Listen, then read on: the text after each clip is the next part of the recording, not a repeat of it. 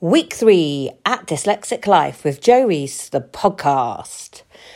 Hello, how is everyone? I hope you have all had a wonderful week. Um, I'm going to try to make this episode not quite as hectic as last week because I realised it, it did kind of have quite a hectic vibe about it. Um, potentially that's going to be quite tricky because actually on my little list of dyslexic things that have happened this week, there's actually quite a few to talk about.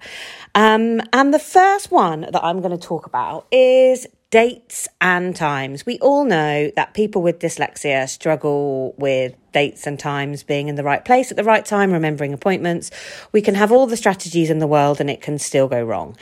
Um, like it did for my poor Jemima on Sunday, which was totally my fault. Um, she had a rehearsal for a production. Um, and I'd read the email that she needed to wear a Christmas drum- jumper. She's in um, a production of Nativity. Um, near Christmas. So they wanted to do some publicity photographs. So I sent her in her Christmas jumper, bearing in mind um, we had to borrow a Christmas jumper from somebody because we couldn't find one at home.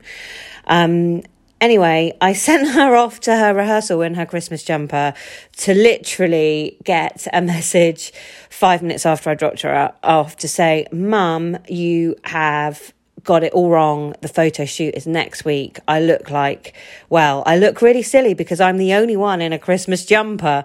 So I was like, I'm so sorry, but you know, hey ho, at least we remembered a week early and hopefully we won't remember um, we won't remember, we won't forget next week.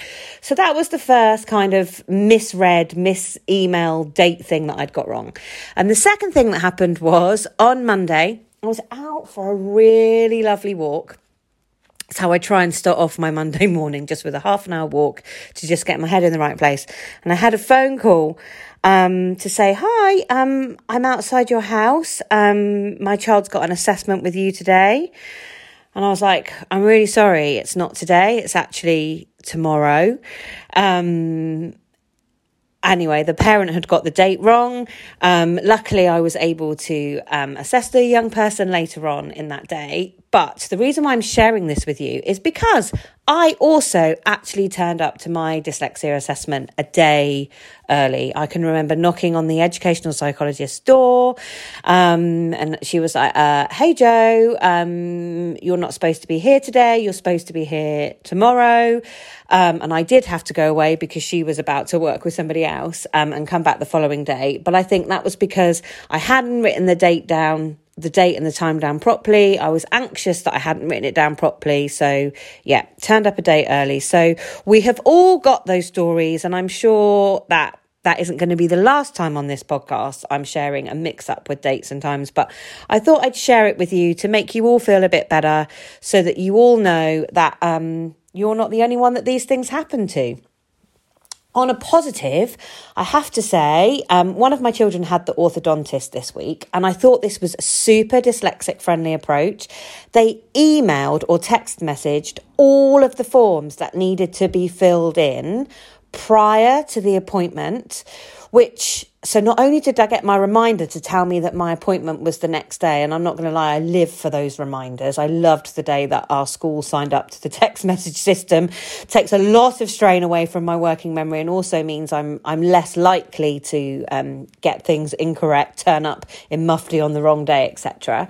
Um, but I thought that was a really dyslexic friendly approach because I was able to read all the forms at my own kind of speed and pace without the pressure of knowing that there was a queue queue of people behind me or kind of the poor receptionist kind of waiting for me to do it. So, yeah, I think that's like super dyslexic friendly to have those forms in advance and be able to, to kind of look at them. And actually, as a result of that, um, I've kind of taken that on board. And one of the things that I do with my online assessments is the first thing we do is a diagnostic interview where I kind of chat to the to the young person or the adult, kind of through a set form. So I've started emailing that out in advance, um, so that they can at least look at the questions, so they kind of know the types of things that I'm going to ask them and collect some of that information up. So yeah, I thought that was a really great thing. Um, what else did I want to share with you? Oh, yes. So last week, um, I had real kind of imposter syndrome and that feeling of really not being clever. And I've realized that there are certain platforms where I feel much more confident and able to share my thoughts and opinions. And last week was Dyslexia Awareness Week. So there was obviously lots of more kind of social media presence than usual, lots of people talking about dyslexia, which, which was brilliant. But I kind of realized that I'm a bit of a silent stalker on LinkedIn. So I love going on LinkedIn to um, learn to learn more stuff, to kind of see what's what's going on. But it's very rare that I actually comment um, on what's going on on LinkedIn. I'm kind of brave enough to kind of comment, and I do post kind of like surface stuff, but I I I do kind of censor a bit, I guess, what I write on there because I'm worried that I'm going to make myself look silly or that I'm not going to know know enough stuff because I just feel like when I'm on LinkedIn, I'm just right back to when I'm at school, just feeling totally out of my depth.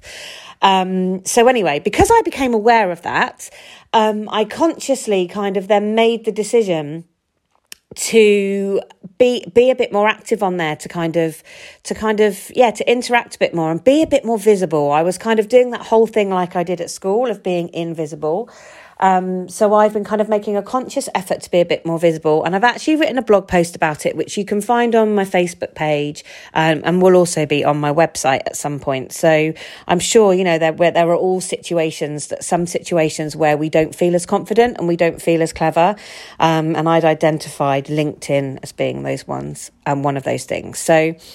The next thing I'm going to share with you is that I am procrastinating. I think one of the things that dyslexics do is when they've got something that's a bit more tricky or that's a bit different, that requires a lot of kind of working memory capacity and kind of thinking because it's different, we can procrastinate.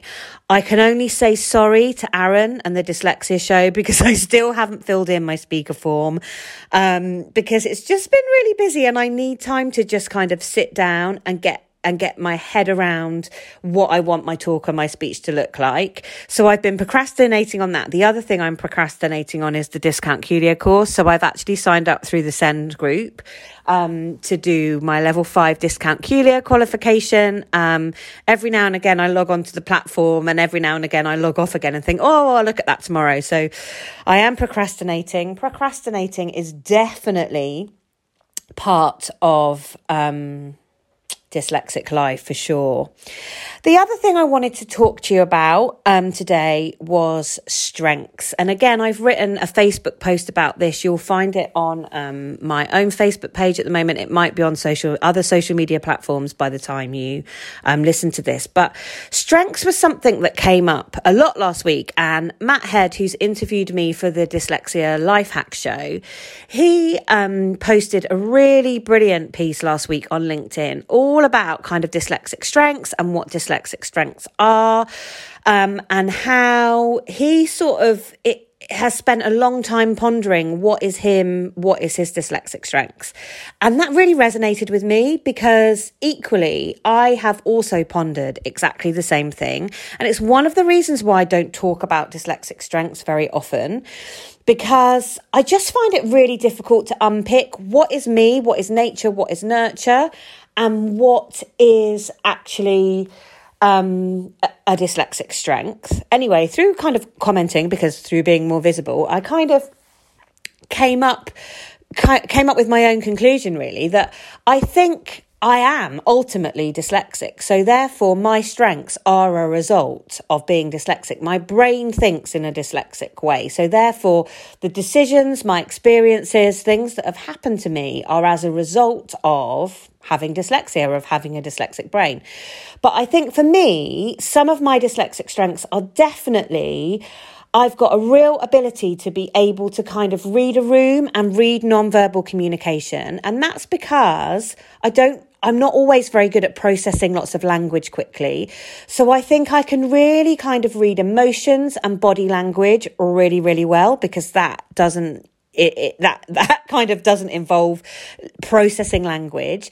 That makes me a really empathetic listener, but it also means that I'm kind of very good at sussing out whether people are okay at literacy, um, whether people are okay or not. So I've got very strong emotional literacy skill. I think the other thing that I'm potentially very good at as a as a result of being having undiagnosed dyslexia is I'm very resilient. So I'm used to things not going right the first time. I'm used to finding another way round things. Um, and I'm used to, you know, failure for me isn't an option. If I decide I'm going to do something, then I will find a way to make that that happen. And there are a few other things as well. And if you're interested in knowing more about those things, um, you can head to my um, social media platforms, as I say, and it actually resulted in me creating um, Dyslexic Strengths Bingo, which is a little visual, which if you do not know where to begin in terms of identifying your strengths, um, I've created like a little Dyslexic Strengths Bingo um, to make you aware of some of the things that we're potentially naturally good at as dyslexics, um, that hopefully you'll be able to see the things that come up time and time again um, to kind of help you begin to identify and think about what your dyslexic strengths are. I think that's the other thing to say about dyslexic strengths is so, so often we don't realize that what we have got as a strength is a strength because it comes naturally to us. So I would say anything that kind of comes naturally to you that you really enjoy doing and that you kind of don't need to think about, that is a strength for sure. Um, and the final thing I just wanted to talk to you about is a TikTok video I posted earlier this week about the alphabet. Um, I've done a little run of assessments recently of eight, nine year olds, and their spelling has been kind of like non existent. And when we've unpicked that, it's because they actually are not sure of the 26 letter names, the 26 letter sounds, and don't actually know how to represent each letter, um, write it down. So actually, if you don't know that letter and you can't write it down, um, you're not going to be able to spell it. Um, so I think for me, kind of that real emphasis on sequencing the alphabet, which is one of the first things we learn as a specialist dyslexic teacher, is really, really important. Um, so there are, like I say, I have done a TikTok video about it. Um, there are strategies and things that you can use on, um, on, on, on my TikTok videos as well if you go to Alphabet Ideas. And also on my website, there is um, a dyslexic toolkit and there's lots of alphabet friendly ideas in there. And I also talk um, a lot about um, alphabet sequencing in my dyslexic supporters lounge. Um, so yeah, so that is my week really. I hope that you have all had a great week, and I will be back next week for more Dyslexic Life with Jo Rees. Um, in the meantime, don't forget to follow the podcast if you can and share far and wide. Check out my social media platforms, and don't forget to always look on the dyslexic side of life. Ba-dum, ba-dum, ba-dum, ba-dum. Have a great week, guys.